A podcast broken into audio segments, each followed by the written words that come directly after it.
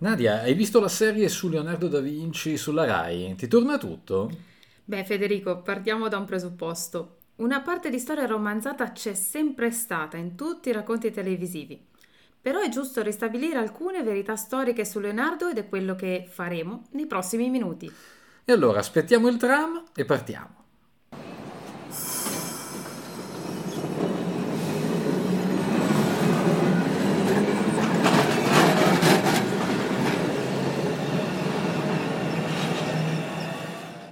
In giro per Milano, storie, atmosfere, personaggi della nostra città, con Nadia Gobbi e Federico Casotti. Partiamo, Nadia, da un concetto base. È evidente che la storia è meglio studiarla sui libri e che le serie o le fiction, chiamiamole come vogliamo, hanno innanzitutto lo scopo di intrattenere, di emozionare, anche magari con qualche licenza narrativa. Tuttavia, memori anche dei tanti equivoci generati sulla figura di Leonardo da Vinci dopo l'uscita della saga di Dan Brown, è giusto parlarne ed è giusto chiarire quali punti, magari perché funzionali alla sceneggiatura e all'intreccio, sono stati però romanzati e non possono essere considerati dati biografici di Leonardo da Vinci, che ad esempio non ha ucciso nessuno e non c'è alcuna fonte documentale che attesti una cosa del genere. Iniziamo però, Nadia, dalle ambientazioni, perché se avete ammirato la Milano presentata nella fiction e soprattutto la residenza sforzesca, beh ecco, non era esattamente così.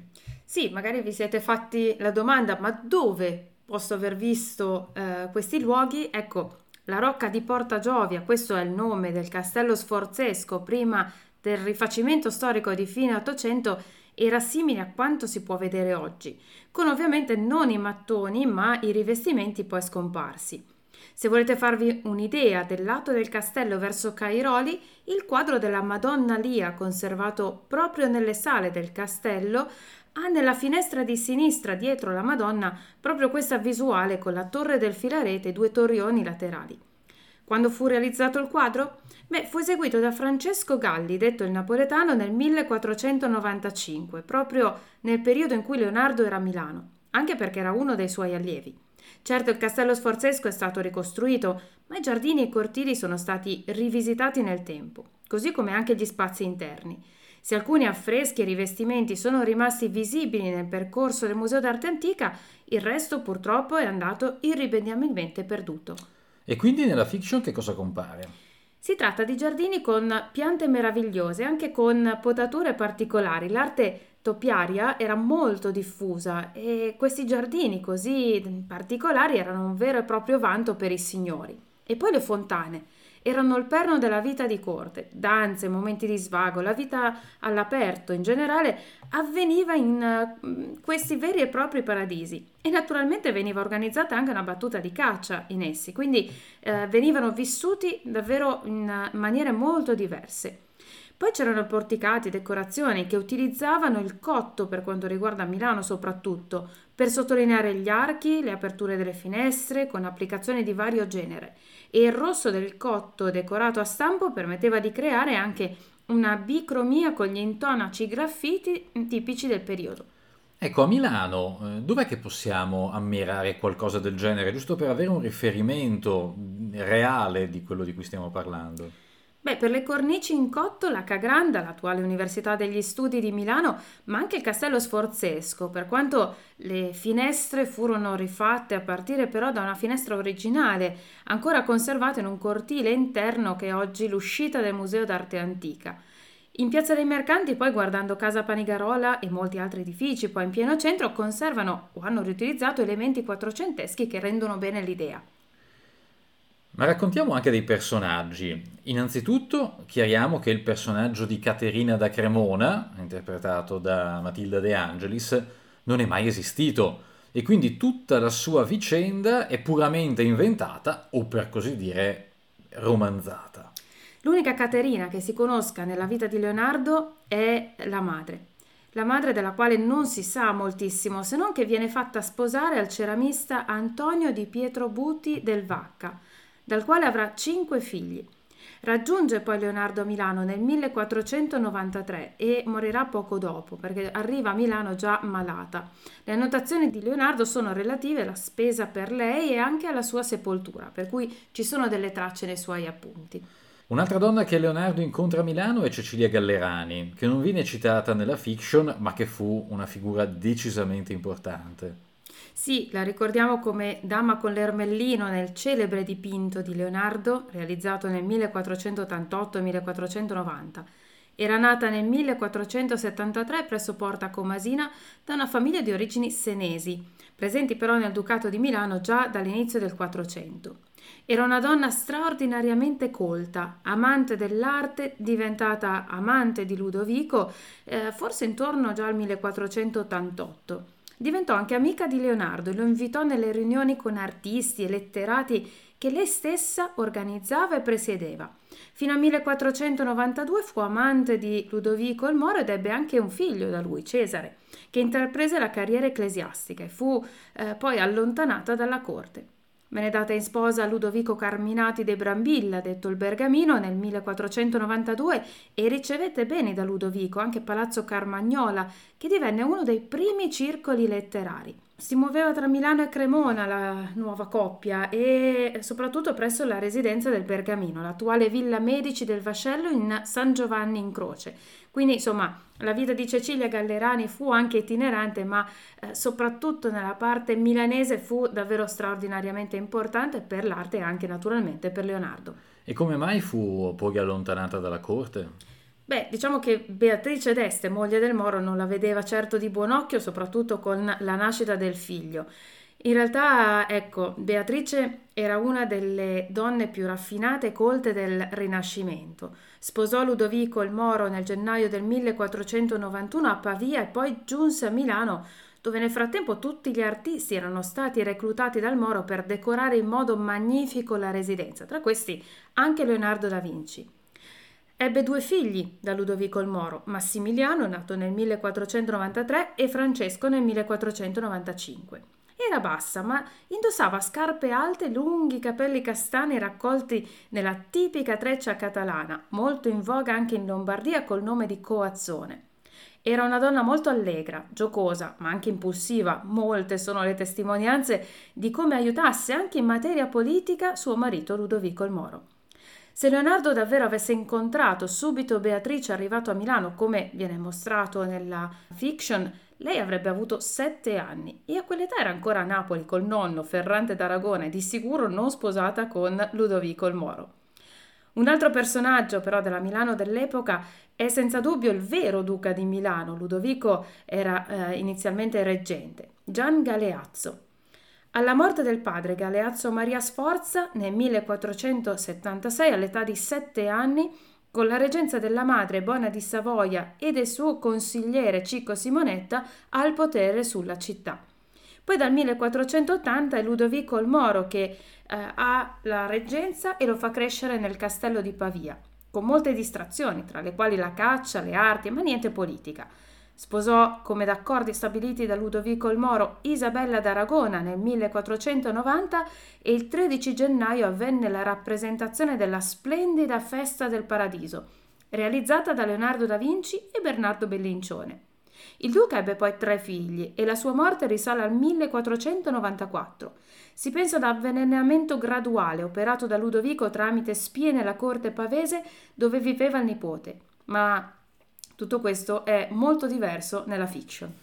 Infatti nella fiction colpisce anche un po' la scelta della raffigurazione proprio del personaggio di eh, Gian Galeazzo, che non è esattamente nella, nelle raffigurazioni che sono giunte fino ai giorni nostri come il bambino che ritroviamo nella serie, anzi. Esatto, perché eh, diciamo le testimonianze storiche sono quelle di lunghi capelli biondi, di carnagione molto chiara, pallida, quello sì, un aspetto angelico, come nel dipinto di San Sebastiano di Ambrogio de Predis del millequattrocentottantatré, riconosciuto da molti critici come una rappresentazione del duca. Nella fiction invece è sempre solo alla corte di Milano, invece doveva essere a Pavia, ma mh, non è vero, e dichiara inoltre a Leonardo di disprezzare la caccia, mentre in realtà era un grande appassionato. Viene avvelenato, sì, ma ancora bambino nella fiction, prima di sposarsi e di avere figli, come invece avvenne. Questo cambierebbe radicalmente la storia. Parliamo ora di Ludovico il Moro. Il suo soprannome derivava dalla carnagione scura mediterranea, ma secondo alcuni anche dall'aver incrementato le coltivazioni dei gelsi per i bachi da seta, e gelso in latino era il moro. Esatto, questo è un po' l'origine del, del nome, poi ci sono tantissime altre testimonianze, ma le due più accreditate sarebbero effettivamente queste. Come già detto, diventò nel millequattrocentottanta il reggente di Milano per il nipote Gian Galeazzo, e con i Medici di Firenze intrattenne ottimi rapporti, così come anche suo padre Francesco Sforza aveva già fatto a suo tempo. Questi ottimi rapporti erano mantenuti scambiando numerose visite nelle rispettive corti, ma non risulta che fece un'offerta a Leonardo da Vinci a Firenze, soprattutto durante un vernissage, come viene mostrato nella fiction, che ovviamente restituisce qualcosa di più immediato da comprendere al giorno d'oggi. Fu in realtà Lorenzo de' Medici a consigliare a Leonardo di raggiungere Milano, allora in grande espansione e più libera, con una mentalità più aperta per tutti gli interessi del genio di Vinci, cosa che Firenze non poteva offrirgli. Non si conoscono di tentativi di avvelenamenti nei confronti di Ludovico, soprattutto da parte di Luigi d'Orléans, anche se è vero che nel millequattrocentonovantasei Ludovico destò preoccupazioni per alcuni dolori allo stomaco apparentemente da veleno, però non ci furono accuse né esecuzioni in proposito. In precedenza si conoscono invece tentativi di avvelenamento, quello sì, a opera però forse di Bona di Savoia, e risalenti al millequattrocentottantuno, quando ancora Leonardo non era presente a Milano. Quindi tutta la vicenda legata al salvataggio di Ludovico il Moro da parte di Leonardo è una messa in scena eh, solo presente nella fiction, mai testimoniata.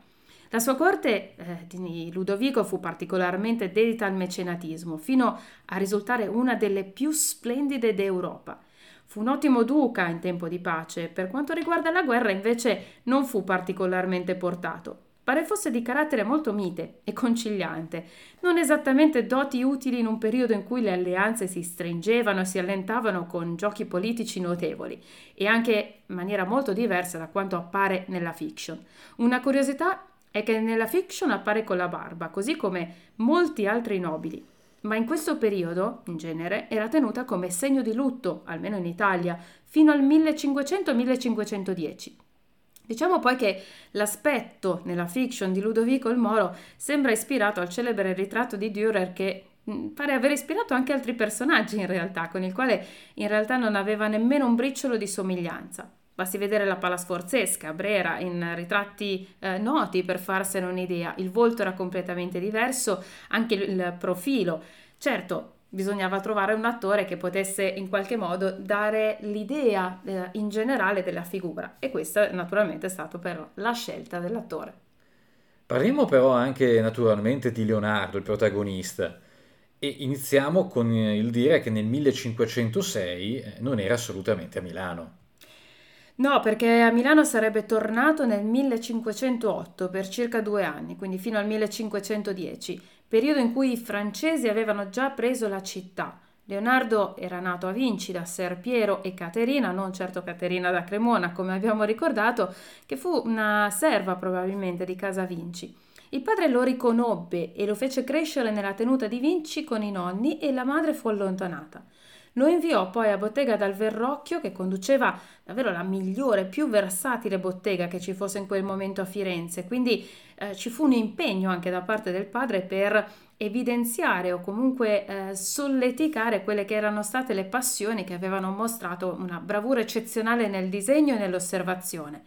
Il rapporto col padre quindi non fu conflittuale, anzi restò a bottega dal Verrocchio tra il millequattrocentosessantotto e il millequattrocentosettanta. Poi diventò indipendente, iscritto alla Compagnia di San Luca, ed da indipendente collaborò anche con il Verrocchio.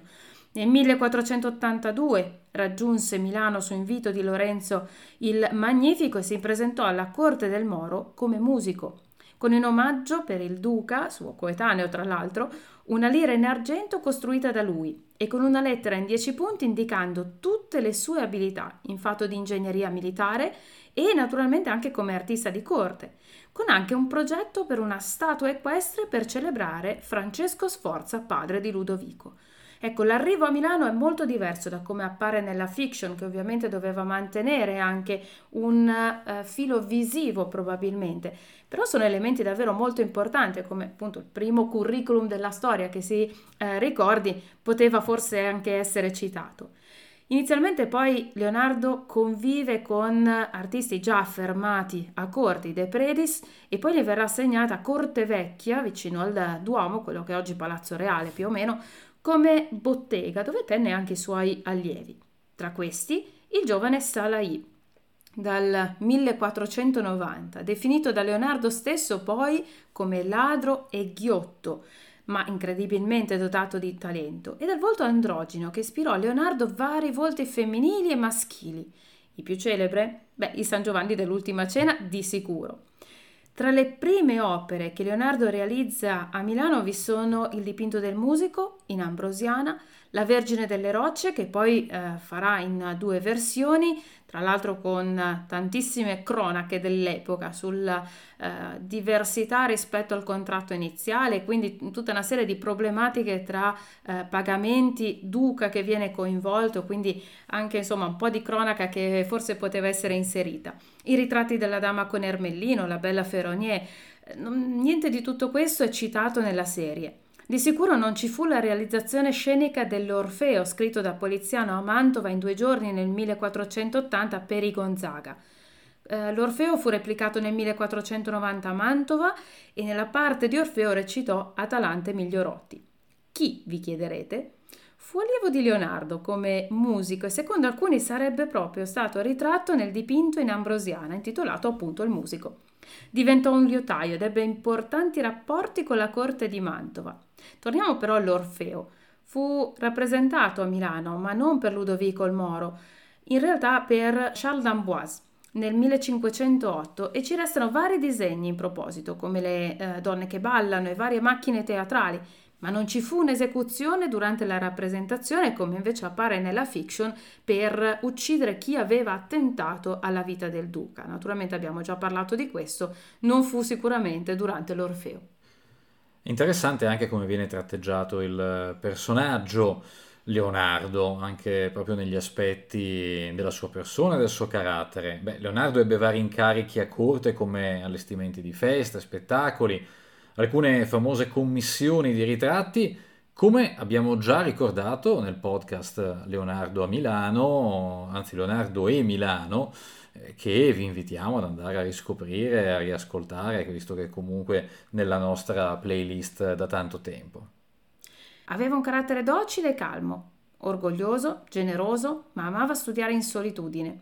Era di bellissimo aspetto, amava circondarsi di persone e cose belle e anche libri. Nella fiction appare spesso ingenuo, a volte debole, insicuro del suo talento e vulnerabile come persona, con il peso di una maledizione mai nota dalle testimonianze antiche, e tormentato come sarebbe stato per gli artisti del romanticismo e oltre, alla Sturm und Drang, insomma, tempesta e impeto che non pare sia riconoscibile dalle fonti che si hanno su Leonardo. Alla corte di Milano avrà occasione di creare tutta una serie di splendidi studi per l'irrigazione, le fortificazioni, i canali, in parte richiesti dal Moro, ma anche per suo interesse personale. Per questo gli era stata concessa una grande libertà, sia di visitare luoghi, sia di analizzare quanto più eh, trovasse interessante. Conobbe letterati, ingegneri che ampliarono le sue conoscenze, come il matematico Luca Pacioli. Ebbe modo di studiare anche anatomia a Pavia, intrattenne un ottimo rapporto con San Severino che gli permise di visitare le proprie stalle per studiare i cavalli, non quella diffidenza che sembra invece caratterizzarli nella fiction. Tra Milano, Pavia, Vigevano, dove la corte si trasferiva nella bella stagione, molte sono le tracce di Leonardo ancora presenti, così come gli studi dei paesaggi lombardi, come quelli intorno al fiume Adda e il Lario. Insomma, un personaggio forte, di grande carisma, di grande fascino e sempre pronto a mettersi in discussione e a mettere in discussione le sue fonti per comprendere il funzionamento di ogni cosa, che fosse natura, persona, animale o macchina. Un uomo che cercava di superare i propri limiti e quelli dell'uomo, e questo lo rende un personaggio davvero moderno, tutto da riscoprire, con il quale non si finisce mai di misurarsi. Insomma, un personaggio, uno tra i più grandi geni della storia dell'umanità, oggetto di discussioni, studi, analisi, libri, fiction, e fiction alle quali è giusto accostarsi nella maniera giusta, guardarle e appunto emozionarsi, seguirle, ma avendo ben chiaro che cos'è realtà storica e che cos'è invece finzione narrativa. E allora vi invitiamo ancora una volta a riscoprire anche il nostro podcast Leonardo e Milano, che racconta in maniera ancora più dettagliata, insomma, tutta l'avventura e l'epopea di Leonardo nella nostra città. Se vi è piaciuto questo podcast, ascoltate anche gli altri e mettete like alle pagine Facebook e Instagram di Visite Guidate per Tutti. Grazie Nadia. Grazie Federico. E a risentirci presto, ovviamente, in giro per Milano.